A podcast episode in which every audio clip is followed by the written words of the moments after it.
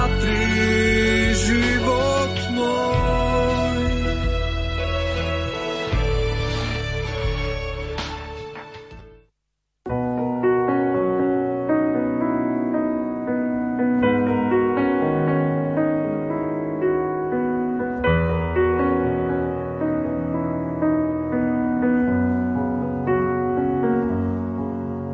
Pokojné sobotné predpoludne, milí poslucháči, vám prajeme zo štúdia Rádia Lumen z Banskej Bystrice. O tejto chvíle pre vás vysielajú majster zvuku Marek Rimóci a moderátor Pavol Jurčaga. Už o chvíľu vám prinesieme priamy prenos zo slávenia Fatimskej soboty na Starých horách. Pri príležitosti Dňa zasveteného života v Banskobistrickej diecéze sú zasvetení pozvaní na spoločný program práve na tomto pútnickom mieste. Stretnutiu a sláveniu Svetej Omše bude predsedať diecézny biskup Monsignor Marián Chovanec. Z liturgických sviatkov a slávení v mesiaci február podľa direktória si spomeňme Zajtra budeme prežívať Sviatok obetovania pána, ľudovo nazývaný Hromnice. V pondelok 3. februára to je ľubovoľná spomienka na svätého Blažeja, biskupa a mučeníka. 5. februára svätej Agáty, panny a mučenice. 6. februára je spomienka svätého Pavla Mikyho a spoločníkov, mučeníkov. 10. februára je spomienka svätej školastiky Panny. 11. februára máme liturgickú spomienku pre blahoslavenej Pany Márie Lurskej. Zároveň je to Svetový deň chorých. No a 22. februára budeme prežívať Sviatok katedry svätého Petra Apoštola. Pripomeňme si ešte úmysly apoštolátu modlitby – všeobecný, aby církev a spoločnosť rešpektovali múdrosť i skúsenosti starších. Evangelizačný, aby kňazi, reholníci i lajci spoločne a veľkodušne pracovali na evangelizácii. Úmysel konferencie biskupov Slovenska, aby sme pamätali na časté príjmanie Sviatosného Krista, ktorý je zálohom väčšného života.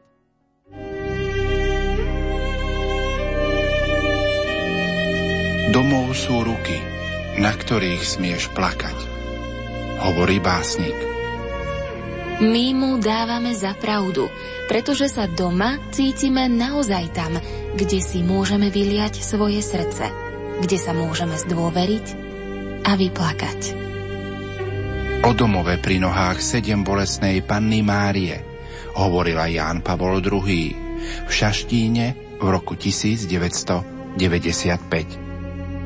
Je dobré, keď máte vo vašej veľkej slovenskej rodine matku, ktorej možno dovierovať a zvieriť jej všetké bolesti a nádeje.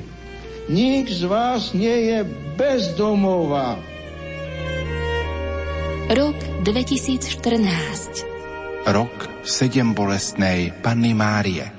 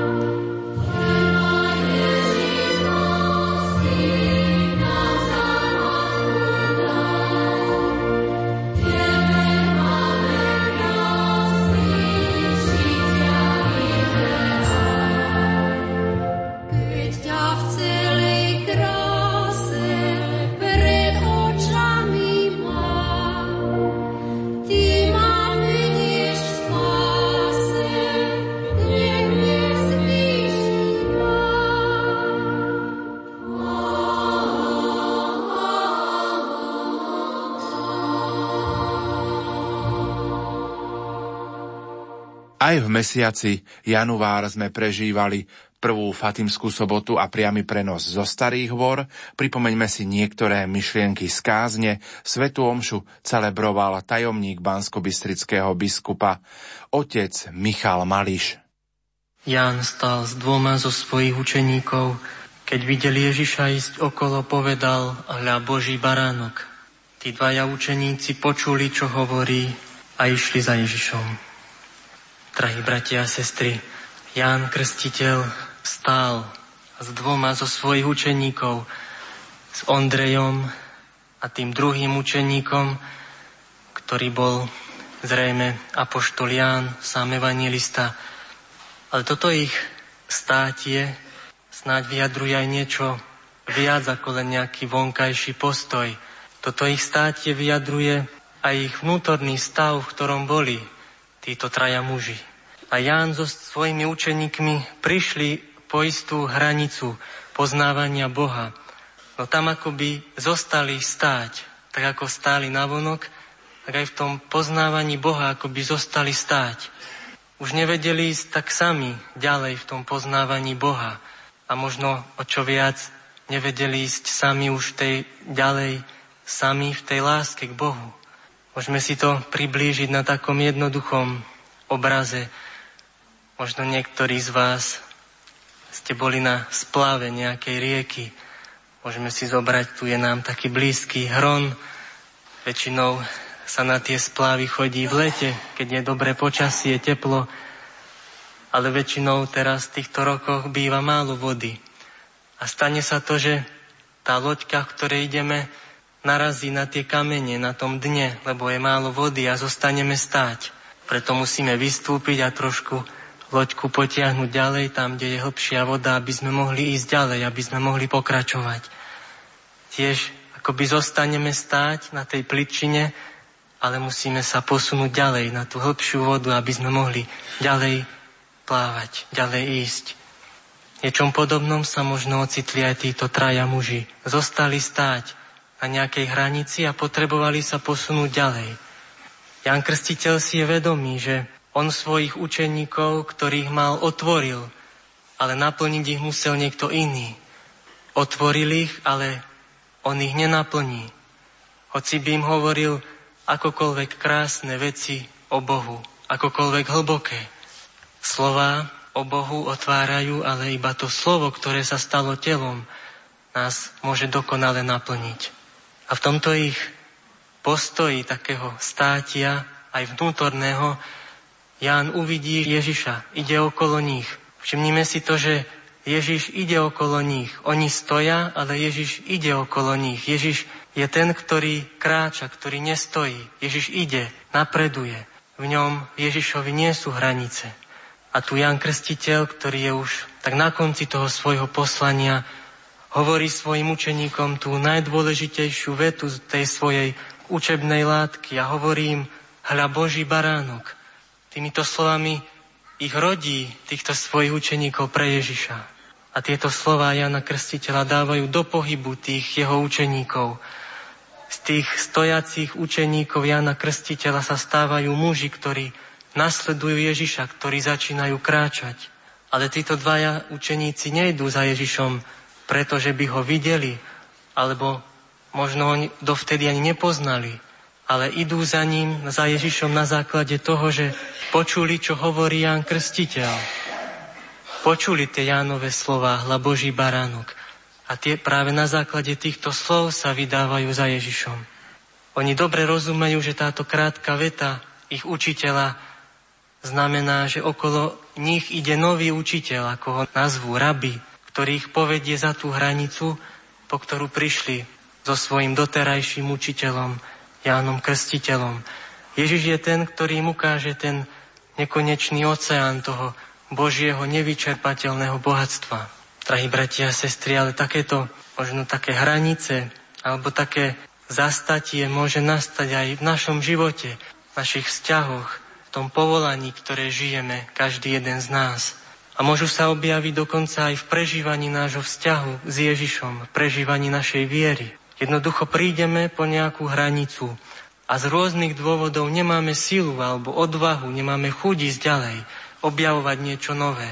Môže sa to stať v rodine, vo vzťahu medzi manželmi, že prídu po nejakú hranicu v tom vzťahu a odrazu ako by si nemali čo povedať. Ako by tá láska, ktorá bola už ako keby vyschla. Môže to prísť, takáto hranica môže prísť napríklad aj v mojom povolaní ako kňaz a ja môžem ako kňaz prísť po nejakú hranicu aj v tom vzťahu k Ježišovi, aj v tej službe druhým, že jednoducho nebudem nejak vnímať, že ma to nejak naplňa. Môže sa aj to stať, aj u mňa. Prestanem dôverovať Ježišovi, že on stále má niečo nové pripravené pre mňa, že sa to oplatí za ním. Teda o niečo sa namáhame, ale prídeme po nejakú mieru a nevieme, čo ďalej. Vtedy aj my, každý v tom svojom povolaní, potrebujeme tiež počuť, ako tí dvaja učeníci ten hlas Jana Krstiteľa, hla Boží baránok. Potrebujeme človeka, ktorý nám povie, že Ježiš ide okolo nás aj v týchto situáciách, keď cítime, že sme prišli po nejakú mieru a nevieme ako ďalej. Tým Jánom Krstiteľom sú pre nás ľudia, ktorí nám možno prejavili takú úprimnú lásku práve v týchto chvíľach, keď sme narazili na nejakú hranicu. Možno títo ľudia ani nevedeli, že niečo také prežívame. Ale tým svojim úprimným záujmom nám prejavili lásku a na základe toho sme nabrali tú odvahu kráčať ďalej. Bo v opačnom prípade by sme zostali stáť na mieste a to je veľmi nebezpečné. Ako keď je vonku mráz a my by sme niekde zostali ležať, tak by sme zamrzli. Takisto aj to je nebezpečný stav, zostať stáť to by znamenalo, mohlo znamenať veľkú škodu pre nás. Môžeme dnes tak aj ďakovať Pánu Bohu za ľudí, ktorí nám v tých chvíľach, keď sme nevedeli, ako ďalej pomohli, prejavili lásku, ako som spomenul, možno ani o tom nevedeli. Táto ich nevedomá služba má veľkú cenu. Ďakujme za nich aj pri tejto svetej omši. Možno aj osobne im to môžeme povedať, že v tej chvíli si mi veľmi pomohol. Možno si to ani netušil, ako Veľmi dobre mi padlo to, keď si sa vtedy pri mne pristavil a si ma povzbudil. Ale zároveň je to aj taká výzva pre nás všetkých učiť sa takej citlivosti k druhým, lebo nikdy nevieme, aký prejav našej lásky môže niekoho povzbudiť. Nevieme, či ten druhý sa nenachádza v nejakej takej situácii, že nevie ako ďalej. A preto buďme stále pripravení prejaviť lásku, lebo nevieme, že či nejakým jednoduchým skutkom nezachránime možno nejaké manželstvo, nezachránime nejaké kňazstvo, nejakého kňaza. Tie hranice môžu nastať aj v našom prežívaní viery, vzťahu k Ježišovi. Aj tí učeníci, hoci prišli k Ježišovi a začali s ním ho nasledovať, sa od neho učiť, predsa sa stretli znovu a narazili na tú svoju slabosť, na tie hranice svojej slabosti. A znovu museli hľadať tú odvahu ako ísť ďalej, ako objavovať znovu toho Ježiša, ktorý je s nami. Veľmi pekne to vykresluje tá známa udalosť, ktorá sa udiala na Genezareckom jazere po Ježišovom zmrtvých staní. Poznáme tú udalosť zázračného rybolovu. Tam vystupuje tak osobitne osoba apoštola Petra. Zdá sa, že aj Peter prišiel po istú hranicu a tiež ako by nemal síly ísť ďalej ten Ježiš, ich majster, zomrel a vieme dokonca, že Peter ho trikrát zaprel pred jeho smrťou. A Peter si tiež možno nevedel predstaviť, ako teraz ďalej, čo bude so mnou. Tak ide aspoň loviť ryby, lebo si myslí, že možno v tom starom zamestnaní nájde nejakú útechu. Ale čítame, že tej noci nechytili nič. Ani toto ako by im už nešlo, ani to staré im nešlo. Ale keď sa rozhodnilo, tak Ježiš stojí na brehu, ale učeníci nevedia, že je to Ježiš. Ale tento tajomný muž im káže spustiť siete z pravej strany a oni chytia toľko rýb, že nevedia tú sieť z vody vytiahnuť. A vtedy prichádza ten milovaný učeník, ktorý aj dnes išiel za Ježišom a hovorí Petrovi, to je pán. A keď to Peter počuje, tak sa oblečie a skočí do mora. Nevieme presne, ktorým smerom sa vydal plávať, ale nakoniec skončí pri Ježišovi, lebo Ježiš mu hovorí, aby išiel a vyťahol tú sieť plnú veľkých rýb. Tak ako kedysi povedal Ján Krstiteľ tomu milovanému učeníkovi, hľa Boží baránok, tak teraz tento milovaný učeník hovorí Petrovi, to je pán. Skutočne ten milovaný učeník musel byť dobrým žiakom Jána Krstiteľa. Ján mu vtedy ukázal Ježiša a teraz on, Ján hovorí Petrovi, to je pán. Tak ako vtedy tie Jánové slova pohli k nasledovaniu dvoch učeníkov, tak Teraz slova tohto milovaného učeníka dávajú do pohybu Petra. Ten Peter, ktorý nevedel, prečo má žiť, keď počuje tie slova tohto učeníka, to je pán, tak skáče do vody a začína nový život.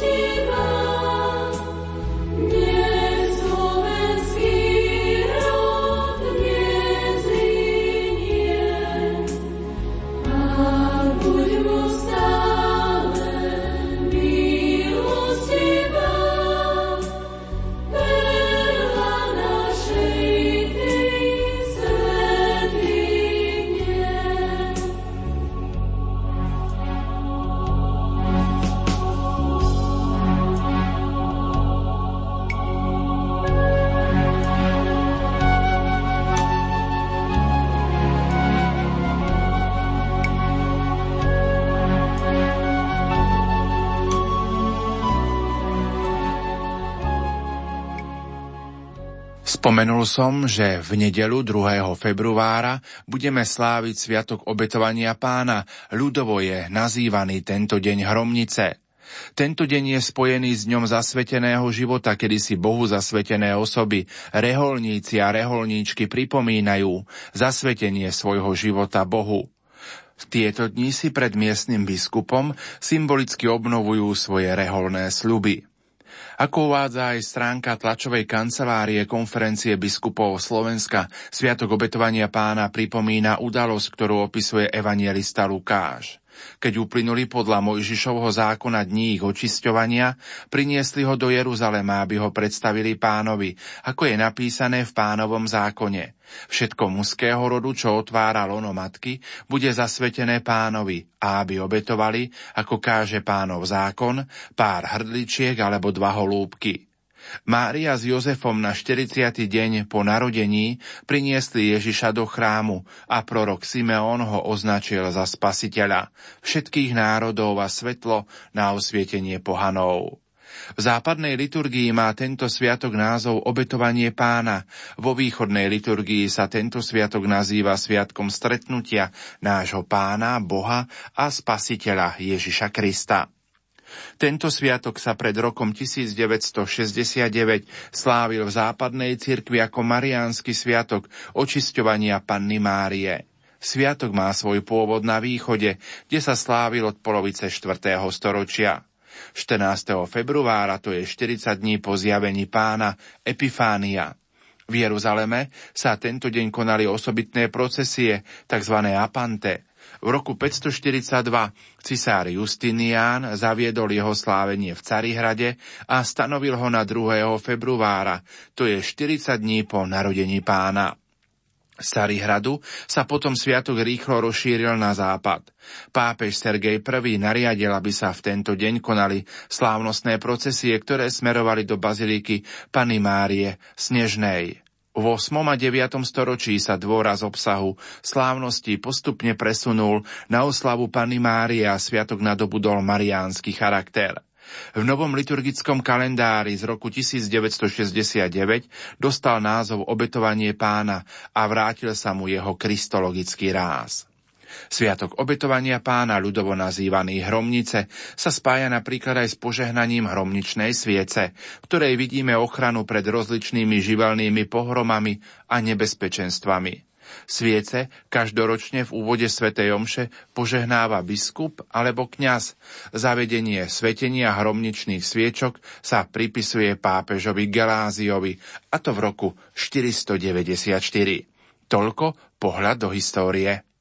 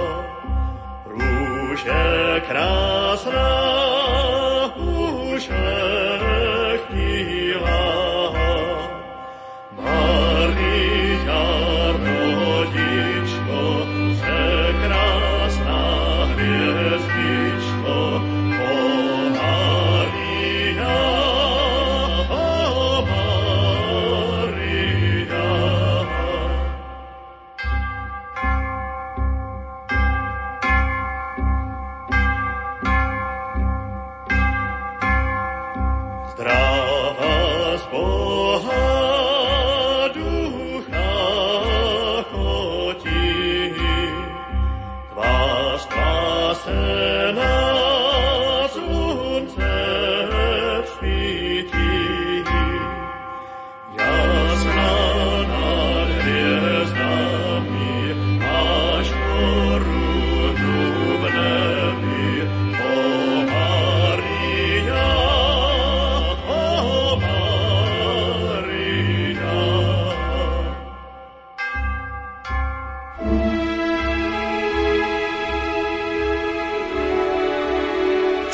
Sedembolestná Panna Mária je našou matkou.